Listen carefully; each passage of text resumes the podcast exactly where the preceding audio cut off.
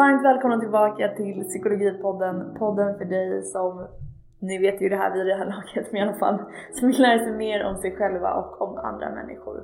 Välkomna tillbaka om ni har varit med förut och välkomna hit om ni är nya. Jag heter Jackie Levi och det är jag som håller i podden. Och idag så är det dags för oss att träffa Alex Schulman. Och vi kommer prata en del om barndomen, om panikångest, vi kommer prata om olika terapiformer, om att börja må bättre och så pratar vi en del om att vara känslig för andra människor och andras energier. Så tack så jättemycket Alex för att du ville vara med och prata om det här som jag tycker är väldigt viktigt och tack till alla er lyssnare som är med oss. Nu sätter vi igång. De som inte känner dig, vem är du? Jag är författare framförallt, eller skribent kan man väl säga. Jag sitter ju och skriver massor med saker. Alltså jag skriver ju dels böcker, men sen har jag en podcast som också är skriven. Alltså nästan allt innehåll i podden är skrivet, manus. Och eh, sen ibland så gör jag andra saker, men allting utgår från skrivandet. Så jag har liksom, yr mitt yrke är skrivande som jag liksom kan kanalisera på olika sätt kan man säga. Har du alltid vetat att du vill skriva? Eh, ja, sen jag var 11, 10-11 år, då skrev jag dikter mycket. Och så skickade jag dem till min morfar som var författare. Och eh, han var min idol. Eh, han skrev ju jättemycket böcker. Och då så skrev jag en dikt som jag skickade till honom. Och då svarade han, jag kommer ihåg varenda ord då. Eh, du, snart sitter du fet och ordensprydd i Svenska Akademin och dricker sockerdricka med de andra gubbarna. För det var som beröm då.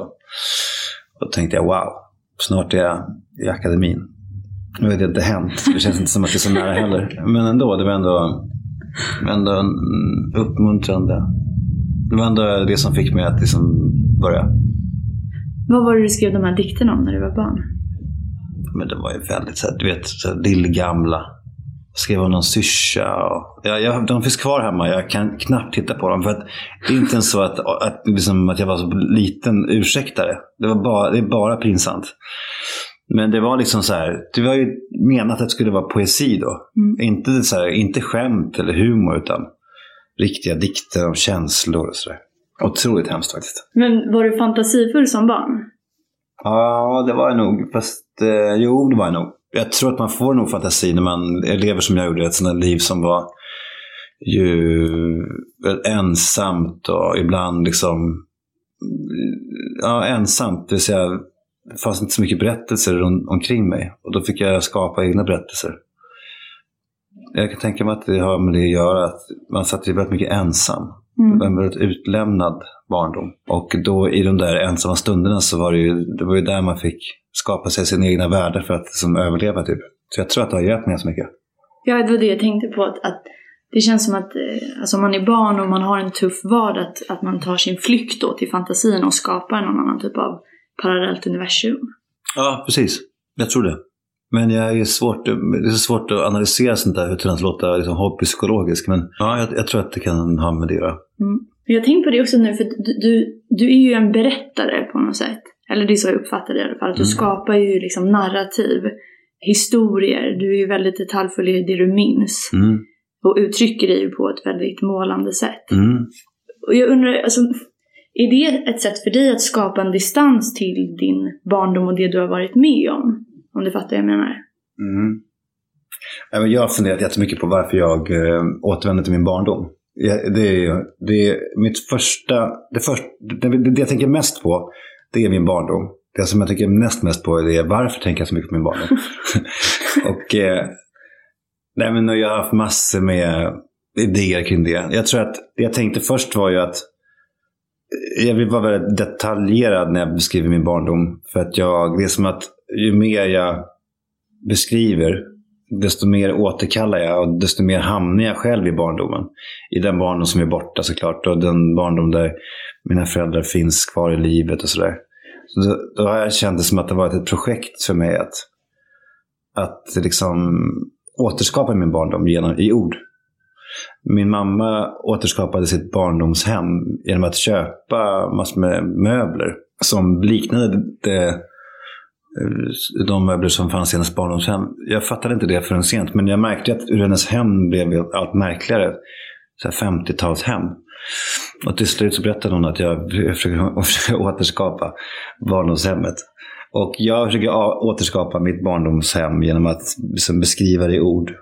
Det är en ganska vacker, eller så söt idé, tycker jag. Men jag tror inte den är riktigt sann. Jag tror att det sanna är väl att det hände saker i min barndom som var svåra och som jag har trängt undan och inte kunnat ta tag i eller hantera. Men som ändå då omedvetet har påverkat mig hela mitt liv.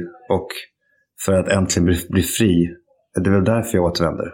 För att jag vill bli fri. Och det är ju mycket sorgligare såklart.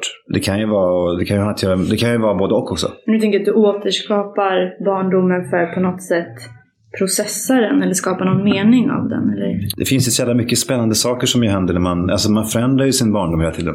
Ju mer man tänker på den. Jag tänker på när jag gjorde en terapi som heter EMDR så hittade vi det som jag tror är liksom min barndoms urtrauma.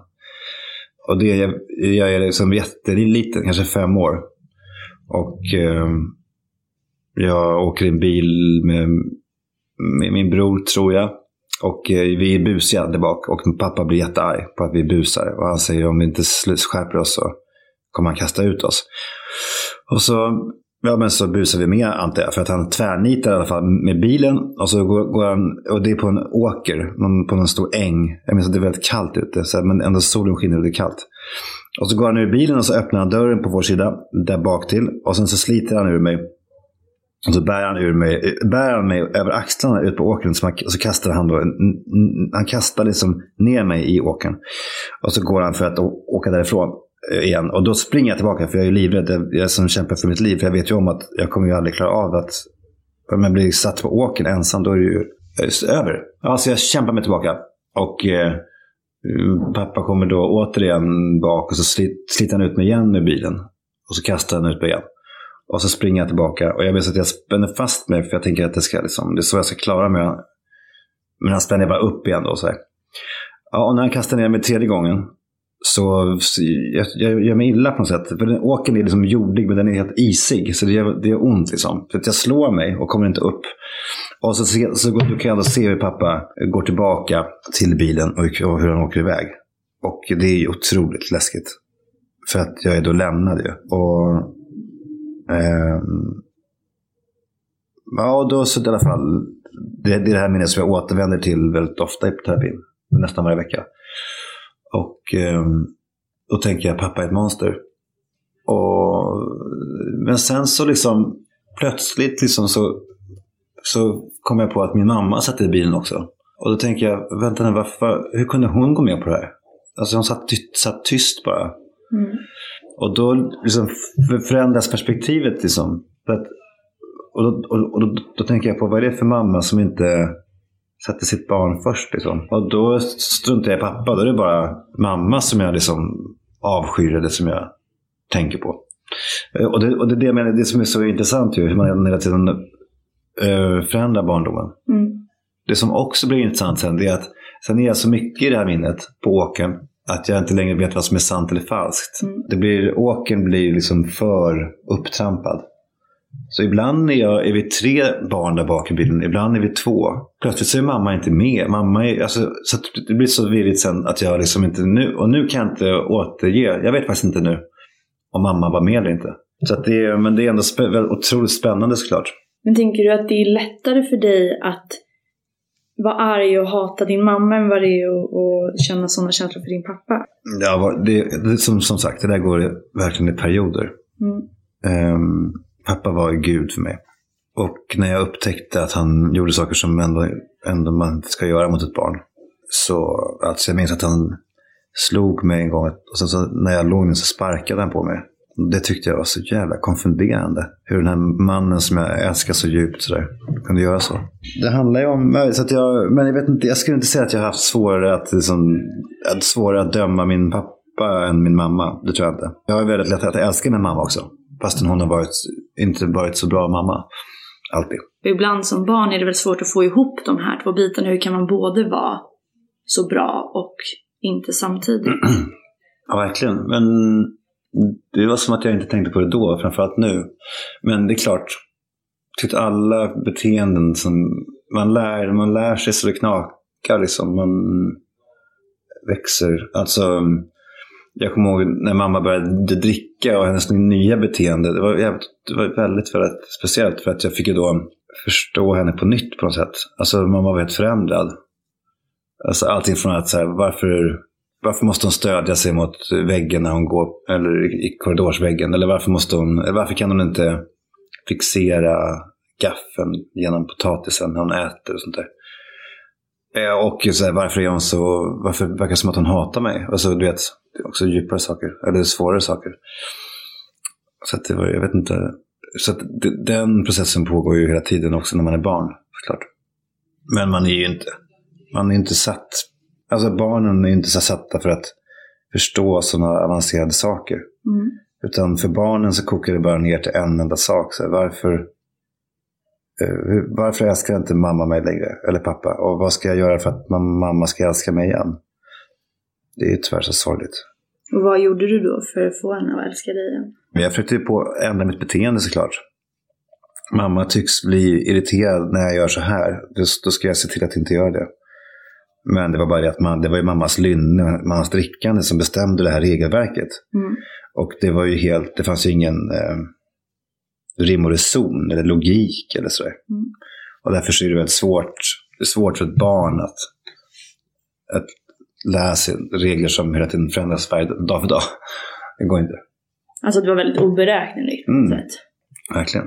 Och då, då låter det som att du blev liksom proffs på att börja picka upp på de här små detaljerna för att försöka skapa mening. Försöka förstå vad du kanske skulle göra eller inte göra Mm. för att hålla henne på bra humör. Verkligen. Verkligen. För du pratar ju också om mycket det här med, med medberoende som ju delvis går ut på det. Att, att man vill så himla gärna bevara husefriden. Liksom. Mm. Så, så man, eh, dels så gör man ju allt man kan kanske för att hålla den här personen på gott humör. Eh, men också att man ibland då går in i att försöka hjälpa den här personen. Alltså för att hålla på den, den på gott humör så måste den kanske få dricka. Eller måste få vara i fred eller inte bli ifrågasatt eller vad det är. Mm. Så det låter lite som du blivit proffs på det. Ja, det kan man väl säga. Det är ju, för mig är ju det där bara en del av medberoendet. Men det är klart, jag håller med om det. Att eh, se till att mamma får dricka, det var ju något som jag höll på med långt, långt upp i åldrarna. Alltså också med eh, Amanda för fem år sedan. Alltså när hon kom, mamma kom till Gotland. Jag bara funderade, har mamma, har mamma vin? Och, finns det, hon tycker om snaps. Och Finns det snaps? Den tycker den ska vara i frysen, den ska vara kall och sådär. Alltså, det är ju ganska sjukt att göra så mot en person som man ju vet om är sjuk av alkohol. Mm. Men det är också ett, en sjukdom, alltså medberoende är en sjukdom som är väldigt svår att ta sig ur och, och sådär. Men det som jag vill säga i alla fall om medberoendet, det är att den stora saken med medberoende för mig, det är ju eh, hemligheten. Alltså att utåt sett så måste liksom mammas drickande få bli en hemlighet. Så att, eh, det var ju det som jag framför allt höll på med. Att liksom skydda mamma, låta henne dricka i fred. Eh, så när, när hon var konstig mot mina vänner som var hemma så bort och förklarade jag det. Jag vallade in mamma i andra rum som kunde få vara. Ja, sådär. Så och det har jag också hållit på med hela livet. Ända egentligen fram till jag träffade Amanda som, ja, men som tvingade mig dels att gå i terapi och då kunde jag liksom få lite verktyg för det. Innan hade jag ju inga. Mm. Och det var väldigt svårt. Men så du tog på dig ansvaret typ att hålla ihop eh, familjens bild utåt, Mm. familjen kanske inåt också. Mm, ja, men det, tog jag, det gjorde jag. Men det gjorde jag alla bröder. Alltså vi var ju alla lika illa ute av det där. Och pappa också. Så vi fyra, vi kämpade hårt för att eh, fasaden skulle vara intakt. Pratade du någonsin med din pappa om, om medberoendet? Alltså, ni kanske inte hade ett ord för det då, men pratade ni någonsin om det? Mm, nej. Med, med, eh, pappa... eh, Nej men alltså, jag pratar nästan inte om det med mina bröder idag.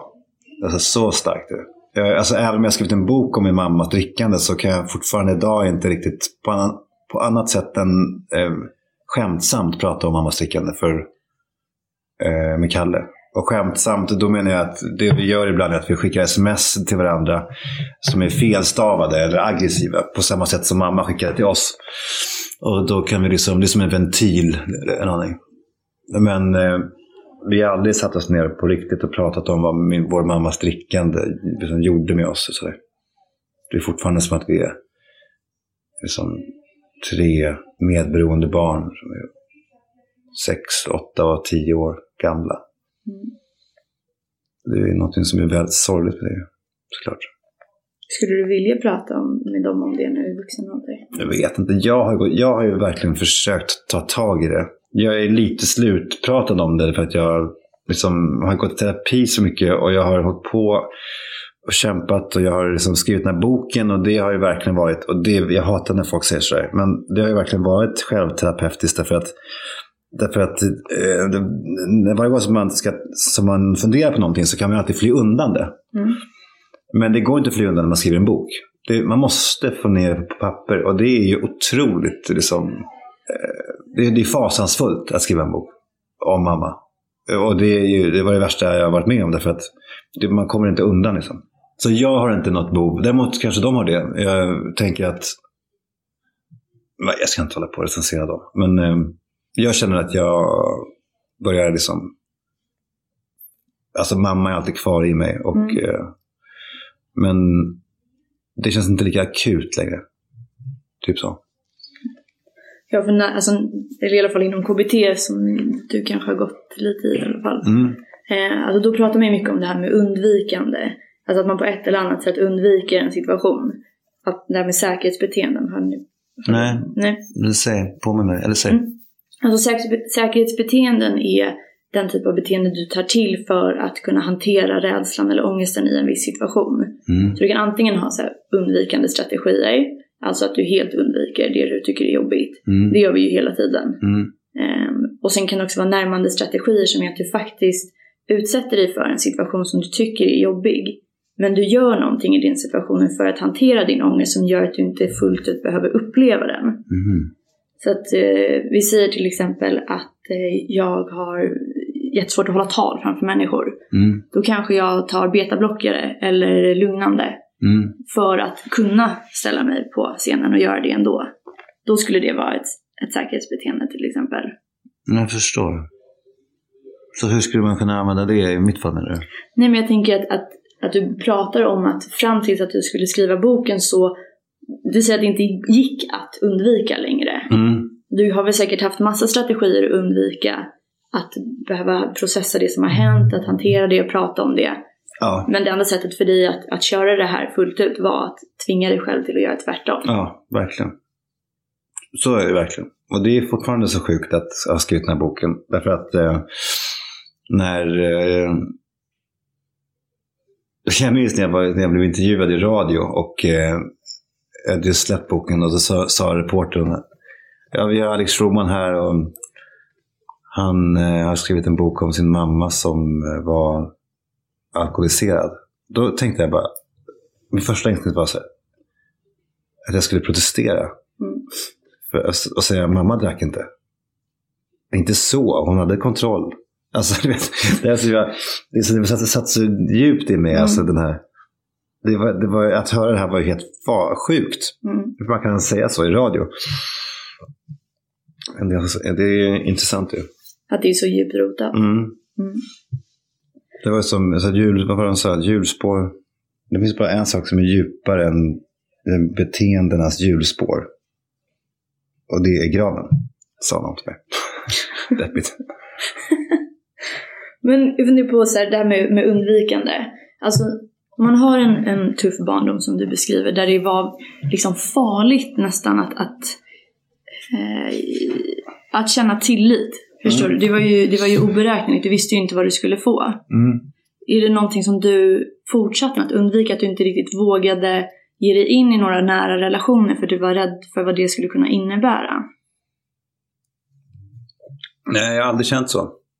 Ja, faktiskt. Eh, konstigt nog. Men däremot har jag känt att jag inte vill bli lämnad. Jag har ingen jag har separationsångest liksom. Och vill inte bli lämnad. Jag har aldrig eh, gjort slut med en tjej till exempel. Utan det är alltid, jag blir alltid dumpad. Eh, Då blir du ju lämnad på ett sätt. Ja, men jag bara menar att det kanske borde vara jag som någon gång borde inse att det funkar inte så bra mellan oss och jag borde lämna henne. Eller, men det har ju aldrig hänt, för jag vill inte bli lämnad. Har du svårt med avslut? Mm, ja, det verkar så, men ehm, ja, det verkar så. Jag har haft i alla fall. Jag känner mig överlag som att jag absolut inte är liksom frisk eller någonting. Men det känns som att jag ändå har tagit några riktiga spännande kliv i mitt liv. Där Mm. jag inte längre... Där jag liksom ibland kan se mig själv lite utifrån på något sätt. Och jag kan se mitt beteende och jag kan förstå det och sådär. Ehm, även om det finns mycket kvar att göra men det känns ändå som att jag... Det här skadebeteendet som jag har haft mot mig själv, det kommer tillbaka ibland men det är ju... Det, det, det känns som att jag mer och mer kan kontrollera det. Vad är det för skadebeteende du menar? Ehm, det är massor med saker ju såklart. Det är ett självhat eh, som jag inte mått så bra av. Det är också ett hat som jag känner utåt. Eller det är inget hat egentligen, men jag bär på en, eh, vad ska man säga att det är, en ständig lågintensiv irritation. Eller eh, passiv aggressivitet kanske man kan säga som drabbar eh, inte bara mig som jag först trodde utan mina barn och min fru. Och, och för mig är det där den sista liksom, viktiga biten att hantera. Eh, den, det där är någonting som verkligen ligger i min barndom och liksom min mammas ständiga irritation och hur jag som såg världen genom henne på något sätt. Alltså, någonting hände. Istället för att reagera på det så funderar jag genast på hur kommer mamma re- reagera på det här? Mm. Och eh, när jag då ser försiktiga tecken på att det där händer också mina barn. Då blir jag liksom livrädd. För att det är så jävla starkt för mig när... eh, men jag var på Gröna Lund och så Eh, stod vi typ i kön till nyckelpigan. Vi skulle, vi gick åka nyckelpiga så alltså var det 45 minuters kö. Det står ju sådana skyltar där. 45 minuter. Det står ju tider där. Så när jag kommer fram jag bara ah, suckar alltså. Ehm, då märker min dotter det. Och ehm, då säger hon, vad, vad, alltså, vad är det pappa? Ja men det är 45 minuters kö. Men det är ingen fara, ni står här. Och då blir hon helt så här. Jag menar bara att ett barn som inte har en pappa som... Ett normalt barn, eller normalt, en, en, ett icke-sargat barn säger så här. Ja, bra. Pappa säger att vi, att vi står i kön. Jag väntar för jag vill åka nyckelpigan. Men hon säger nej, nej, nej, pappa, vi behöver inte stå här. Vi går till elefanterna. Det är inga kö alls där borta vid elefanterna. Kom, och så drar de mig därifrån. Och det, vill jag, det är liksom ett tecken på att hon lever sitt, liksom ibland sitt liv igen. Alltså, hon tittar på hur jag re- reagerar. Mm. Och eh, så får det inte vara, tycker jag. Så det där är någonting som jag... Det är också det som jag nu har skrivit så mycket om i min bok. Så eh, det känns som att det är, det är temat i mitt liv just nu. Det är därför jag tänker så mycket på det. För att jag håller på så mycket med den här skiten. Men vad, den här liksom irritationen eller eh, jag vet inte om det är ilska, jag vet inte exakt vilken känsla det är. Vad härstammar den ifrån? Alltså, vad, eller vad riktas den mot? Eller finns den bara där? Nej men eh, alltså, man skulle kunna göra en lista. Jag tror att jag gjorde en lista någon gång i våras. En dag. När jag går in i mörker. Vad händer då? Eller vad är det för saker som händer i världen som gör att jag gör det? Och det är ju, alltså, när man ser en sån lista så blir det ju helt skrattretande. För det är inte så här, punkt ett, fick besked om att jag fått sparken. Punkt två, mamma dog. Punkt tre, jag bröt benet på gatan. För det kan man ju förstå att man går in i mörker för. Utan det är liksom punkt ett, skulle fått eh, som brev men den kom ända sent. Två, eh, Amanda skulle köpa aprikosmarmelad men köpte apelsinmarmelad. Alltså du vet sådana här eh, helt idiotiska saker. Och Eh, alltså, så det är liksom, det är triggerpunkterna. Mm. Och det är typ så. Vi har jobbat med det här nu med mig själv i ganska länge, ett år kanske. Jag, jag tänker att jag inte längre har det här beteendet lika starkt i mig. Men det finns ju kvar verkligen.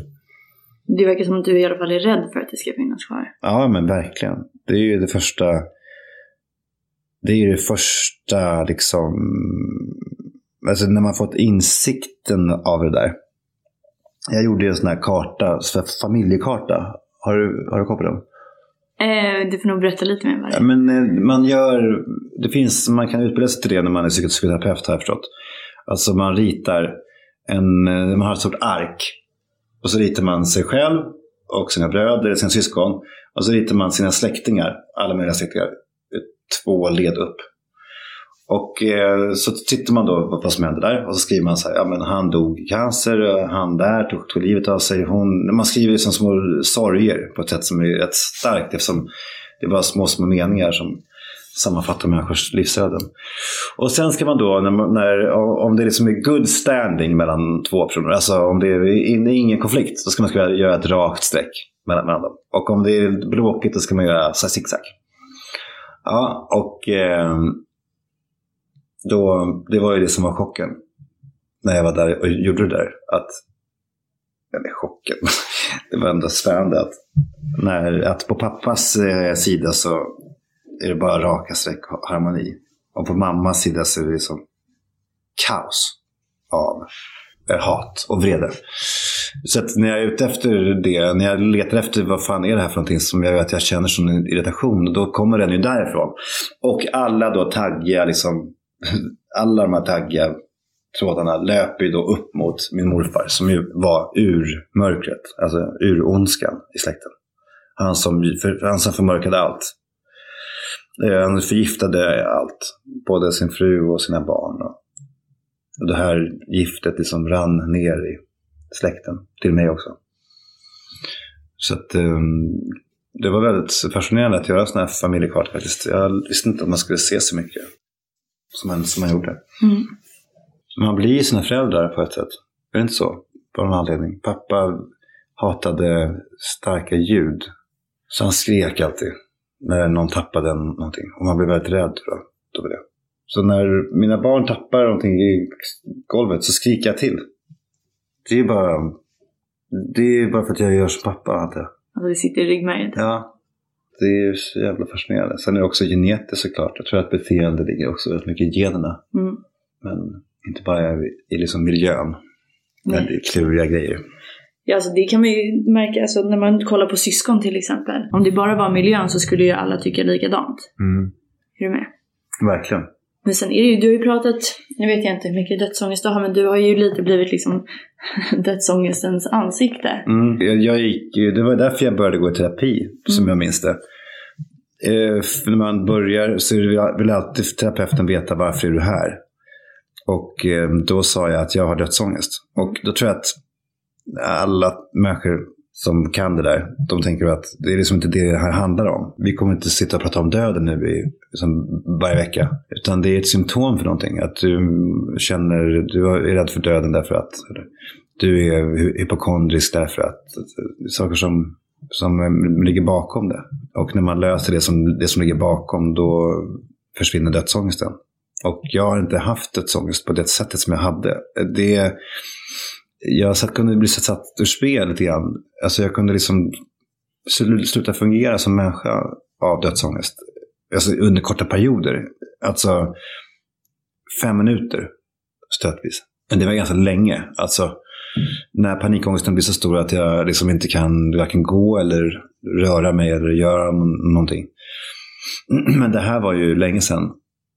Och eh, nu kan jag såklart som alla andra ibland titta upp i rymden och känna liksom den här pusten av den här ilningen eller Svindeln. ja, en existentiell svindel som ju är ganska läskig. Men jag är inte, jag, det är väl sunt menar jag. Eller jag menar bara att på ett sätt så är det ju, att inte ha dödsångest är ju liksom nästan korkat på ett sätt.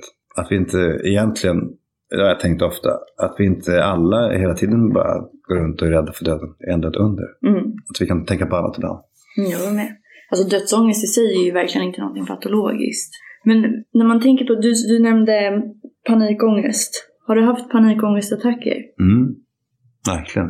Det är bara innan jag hade panikångest så när jag läste folk som berättade om det så kunde jag aldrig, det blev aldrig, jag blev aldrig nöjd med de här beskrivningarna. Så att jag vet inte hur jag ska göra det. Det är som de som vet hur det är, de vet att det är som hemskt.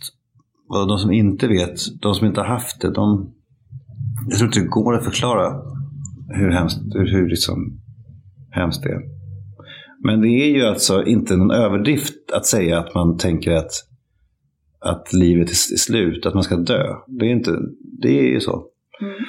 Och det är, är så sjukt att någonting som är psykiskt ju kan få så otroligt tydliga fysiska eh, liksom, sin uttryck. Mm. Det är svårt att andas framförallt. Alltså när man andas som en liten fågelunge. För man får inte in luft i lungan på något sätt som är så jävla knäppt. Och eh, någon typ av förlamning som inträffar. Alltså jag kan inte röra min kropp. Jag ligger helt still. Jag kan inte röra mig överhuvudtaget. Det är väl de två liksom, tydligaste fysiska uttrycken som, som jag känner när jag får panikångest. Jag har fått det, jag har fått det ganska mycket, men inte på senaste sex åren. Typ fem åren. Sista gången var när, i samband med att Frances föddes. Om vi skulle träffa släktingarna och mamma kom dit och var full och hon drog, hon åt en tårta med fingrarna, minns jag. Och det var, ja, hon ville inte titta på barnet. Och det var otroligt. Vad hände med dig då? Ehm, ingenting då. Eh, Men sen när hon hade gått och sådär. eh, och vi, vi diskade, då bara bröt jag ihop. Liksom. Så grät jag jättemycket. Och sen så var jag, var jag liksom borta typ sex månader. Och kämpade med det där. Jag kunde inte jobba eller kunde inte... Jag var liksom sjuk. Fast jag var aldrig sjukskriven för jag hade ju liksom inte... Jag, jag var ju frilansare liksom. Men jag kunde, inte, jag kunde liksom inte fungera. Var du deprimerad? vet inte. Jag vet inte. Nej, jag vet nej, jag, jag tror inte det. Jag vet inte riktigt vad det är att vara deprimerad. Det, så jag antar att jag inte var det. Fast jag, jag vet inte. Det var ingen härlig tid. Men jag vet inte. Vad präglades tiden av om du Nej, tillbaka? nej, men bara att man vill överleva. Alltså, man tog bara en dag i taget. Det var precis när Frans hade fötts så jag kände mig så dum. Dålig förälder och dåligt samvete mot Amanda och sådär. Minns du hur du tog dig ur det? Eh, terapi faktiskt. När jag förstod att det, för att du ska må bra Alex så måste du konfrontera din mamma. Och du måste få henne att sluta dricka. Och det, framförallt så måste du få, du, får- du får aldrig mer låta henne träffa dig eller ditt barn när hon är full. För det gör att du kommer gå under. Så till slut så tog jag mod till mig och gjorde det som jag inte hade vågat göra på 40 år. Ställde, ställde det ultimatumet då. Och då, ja, det, vi blev ju livsfiender under en period, jag och mamma. Men då mådde jag bättre. Jag hade liksom stått upp för mig själv på något sätt. Mm. Och så stått upp för, för lilla, eller du har pratat om lilla Alex ibland. Ja, Eh, och jag tycker det är väldigt kraftfullt. ja det är det vik- viktigaste som har hänt mig. Typ. Att kunna se sig själv som, som lilla Alex är, ju- är faktiskt otroligt viktigt för mig. Vad har det gjort för dig? Nej, men jag pratar med lilla Alex ganska mycket. Och det, alltså, det låter ju som skumt kanske, men det är inte så att jag låtsas att han är i rummet, utan jag bara pratar lite när jag borstar tänderna. Eh, därför det sa terapeuten att jag skulle göra. Kolla att, han, att allting är bra med honom. För det var ju så synd om honom ju. Och eh, måste liksom, se, se till honom sådär. Och så bryr sig om sig själv lite. Ja, på något sätt. Men under den här tiden som, som var som mörkast. Du har ju beskrivit att det är mycket dödsångest och mycket tankar på döden å ena sidan. Samtidigt kan man ju må så dåligt att man känner att man inte orkar leva längre. Hade du någonsin sådana tankar? Nej, aldrig haft en, ens en avlägsen tanke om att ta mitt liv. Nej, faktiskt inte. Det hade ju varit something else. För mig är det liksom det största brottet av allt. Liksom. Livet är det finaste som har hänt. Men det är jobbigt också. Men det är också så jävla fint. Tänker du att, att döden på något sätt, det är liksom den största kränkningen? Alltså det är ju den ultimata kränkningen av, av livet och dig som person. Mm. Jo, men absolut. Men vad ska man göra? Alltså det är inte så mycket att... Det är som det är. Alltså det, jag, jag vet inte, det går inte att hålla på och fundera så mycket på det. Dessutom så kanske det inte heller är som det är heller. Jag menar bara att om det skulle kunna vara så att innan våra liv är slut så har man hittat, hittat sätt att förlänga livet. Till och med eh, sätt att göra livet på ett sätt evigt ju. Mm. Så att, eh, det känns som att vi människor är, är på väg dit. Om inte vi förstör jorden in, innan eller sådär. Så finns det ju liksom, nu kanske vi i och för sig är födda två generationer för tidigt. men ändå. Men det tror jag att, jag tror att det, vi kan nog slå det. Hade du Men- velat ha evigt liv om det var ett alternativ? Ja, ja, verkligen. Du hade det? Ja. Absolut. Under förutsättning att alla i din familj då också kunde ha evigt liv? Alltså om bara du kunde få det, Ja. Men inte dina barn till Jo, exempel. men det ska ju vara omväxlande. De lever och dör, men det kommer nya. Och man, det kommer nya barn? det kommer nya barn, det kommer nya... Alltså, I mitt liv så har jag liksom 15 000 barn. Eftersom jag lever för evigt. Och jag älskade dem alla. Och de älskar alla dig. Ja. Men tänker du att du på något sätt genom att gå tillbaka till din barndom håller dig själv ung? Alltså jag tänker ibland på det som du skriver mycket i din bok om din pappa. Att det är barnen som håller mig unga. Mm, just det. Att, att det är på något sätt liksom lite samma sak. Mm. Ja, kanske. Det som är sant är ju att, att det är saker som, eftersom jag är så jävla nära min barndom. Det gör att jag känner mina barn väldigt väl. För jag vet, eftersom jag, jag, jag är liksom, jag har inte blivit den pappan som, som inte förstår barn. Alltså jag, jag, jag, känner, jag upplever att jag förstår verkligen mina barn och vad de tänker och hur de gör. Och så där, för att jag är så nära min egen barndom. Så på ett sätt så är det sant, verkligen. Så länge som jag som barnen foster komma så att säga. Så tar jag tillbaka mitt liv i ålder. Mm. Och om det, nu, om det här nu är vårt sista barn, vilket jag hoppas på att det inte är, men Amanda är väldigt bestämd. Då är det ju sista gången då som, ja men som mitt barn ska sluta med napp och skrika och sådär. Eller som mitt barn ska, som, som mitt barn säger, säger sitt första ord. Sånt där. Mm. Så det är först nu jag får vara med om allting för sista gången. Då är det så avslut igen. Då är det lite avslut och då är det verkligen, då ru- rusar man upp bollarna.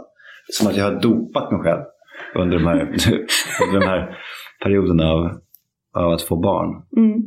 Och vad händer då? Nej men då är det, det är som Dorian Gray, man bara, det säger bara pang så blir man liksom så gammal som man faktiskt är. 42. Är du okej med att åldras? Ja, men det, jag har ju haft faktiskt ångest för åldrande så länge att jag, liksom, jag har inga kriser. Det är det jämna kriser. Jag har liksom inte haft en 30-årskris eller 40-årskris. Eller, jag har inte köpt någon Porsche. Eller, jag, liksom, jag har alltid lite kris. Mm. Du kan det här nu. Ja, ja verkligen. Ja. Så jag, det, det, det, känns som att det, det, jag kommer ha den här krisen. Så den kanske kommer att stegras lite för varje decennium som går. Mm. Och sen är jag död. Ja. Men jag tänker att det här med, du är ju en offentlig person eh, å ena sidan och sen privat kanske du trivs bäst med de som känner dig väl. Mm. Så. Alltså skulle en social död vara lika hemskt som en riktig död? Du har ju satt i en position där, där du kräver aktualitet hela tiden. Du Mm. måste ju leverera eller... Mm. Ja. Jag är jätterädd. Jag är klart att jag är otroligt rädd. Eller jag vet ju om att den dagen kommer komma. När det som jag säger eller skriver inte längre är intressant för någon. Eh, och eh, det är ju fruktansvärt att tänka på. Men, För vad skulle det innebära? nej, men att ingen lyssnar. Och det är ju att det man säger inte spelar någon roll. Och att man får en min, man känner att ens plats på jorden är mindre och eh, oviktigare. Och det är hemskt, men samtidigt så då får man väl, det är väl, jag tror att det kommer inte kännas hemskt när det väl händer. Men eh, i tanken nu på det tycker jag är liksom, jag vet, för eftersom vi vet att det kommer, jag kommer hamna där. Mm. Det, är som, det handlar väl bara om ett par år som det är inte så kul längre att läsa mina krönikor i Expressen. Och vem bryr sig egentligen om podden och sådär. Det som jag är glad för dock, det är att, att jag har bytt bokskrivande som ju ändå är min första handsyssla. För det är ju det som... Ja men du vet, Ivar Lo skrev sin bästa bok när han var 80. P.O. Enquist skrev, du vet, man skriver böcker sent Mm. i livet. Så det är inte helt kört. Nej, det skulle vara skitjobbigt om man var på McCartney. Man skulle vara nöjd i och för sig med skivorna man gjorde mellan 63 och 70. Men Men sen när man blir 25 Mm. som popartist, då, är man ju, då, då vet man om att han skriver ingenting mer nu som är av värde. Och så är det ju med alla. Mm. Det finns ingen som håller i det där. Och det måste ju vara hemskt. Det är så fint att du säger det för jag, jag tänkte på, du, du har ju pratat en del om att du eh, är lättkränkt. Jag tror också att det där var något som jag... Dels så tror jag att det där var en em, karaktär som jag byggde en gång i tiden. Mm. När jag hade en blogg som Okej. hette Att vara Alex Schulman. Och han, den karaktären, var väldigt lättkränkt. Mm. Han, om inte han fick billigare, liksom, om inte han kom före kön på Spybar så blev jag galen. Om inte han fick gratis kaffe på något café så blev han arg och sådär. Och det märkte jag att det, var, det fungerade. Alltså då använde jag det och sådär. Sen så finns det, så, men allting så- sådär, när man har alter ego så det finns ju alltid någon, någon, någonting i botten som är sant. Och jag är väl lättkränkt på något sätt, även om jag liksom skulle aldrig liksom visa upp det eller godkänna det hos mig själv under någon längre period.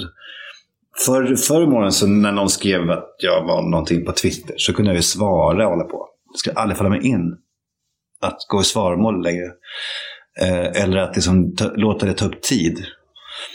Eh, men eh, det är klart att jag har ju ett sätt att alltid positionera mig själv när jag kommer in i ett rum eller mm, alltså, utan att ens göra utan, utan att ens det blir medvetet så positionerar jag mig.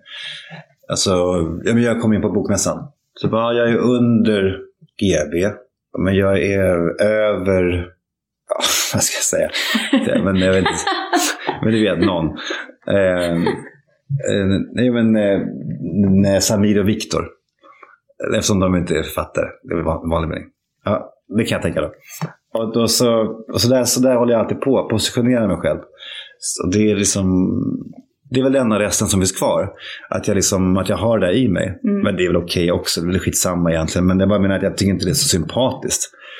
Att eh, positionera, att, vi, att jag alltid vill veta vem som är stark och svag. Och det är någonting från skolan antagligen. Att det var ju så man överlevde i skolan. Man förstod vem som var stark och man förstod vem som var svag. Men, eh, men jag går inte runt eh, i ett liksom, kränkt mörker längre. faktiskt. Så hur kränker man dig mest? Ja, men det är så konstigt att jag... Jo, men hur man inte kränker mig, det är de som inte vet någonting. De säger så här, ja, Alex Schulman, eh, rikemansbarn, född med guld, med silversked, fått alla jobb i media för att hans pappa var känd. Och, då, och det, där kan, det där kan jag inte bry mig om Nej. ett skit. Men däremot så var det, om någon skriver så här, det var någon, någon som skrev någonstans på Twitter, någonting, jag vet inte, alltså, det var så jävla sjukt. Han bara, ehm, Jo, jo, Alex Schulman kan skriva om sig själv. Han är ju narcissist. Men eh, han kommer aldrig kunna bli en stor berättare eller en stor författare. Därför att han är så i grunden ointresserad av andra människor att han kommer aldrig kunna gestalta någon annan än sig själv. Och när jag läste det, jag bara, "Ah, det är sant. du vet, det här var liksom typ åtta år sedan, men jag kommer ju typ ihåg nästan ordagrant det där. Och brottas med det jättemycket. Håller du med? Jag har alltid hållit med. Men nu har jag skrivit en bok där jag första gången, det, det, det, det som verkligen skriver, det, det jag gestaltar liksom, en historia som bygger på en händelse från 30-talet. Och det är verkligen inte jag. Och jag läser det nu och jag tänker att jag klarar det. Men inte vet jag. Alltså det kan ju vara så att de skriver nu i recensenterna. Nej, han kunde inte gestalta andra, andra än, än, än honom själv. Samtidigt så tänker jag som en tanke på din barndom och det du berättar att du har varit så receptiv för andra människors behov och att läsa av andra människor. Det måste ju ha gett dig jättemycket eh, alltså skill i det, i just det. Ja, att, ja men precis. Jag tänker att det är tvärtom. Jo men verkligen.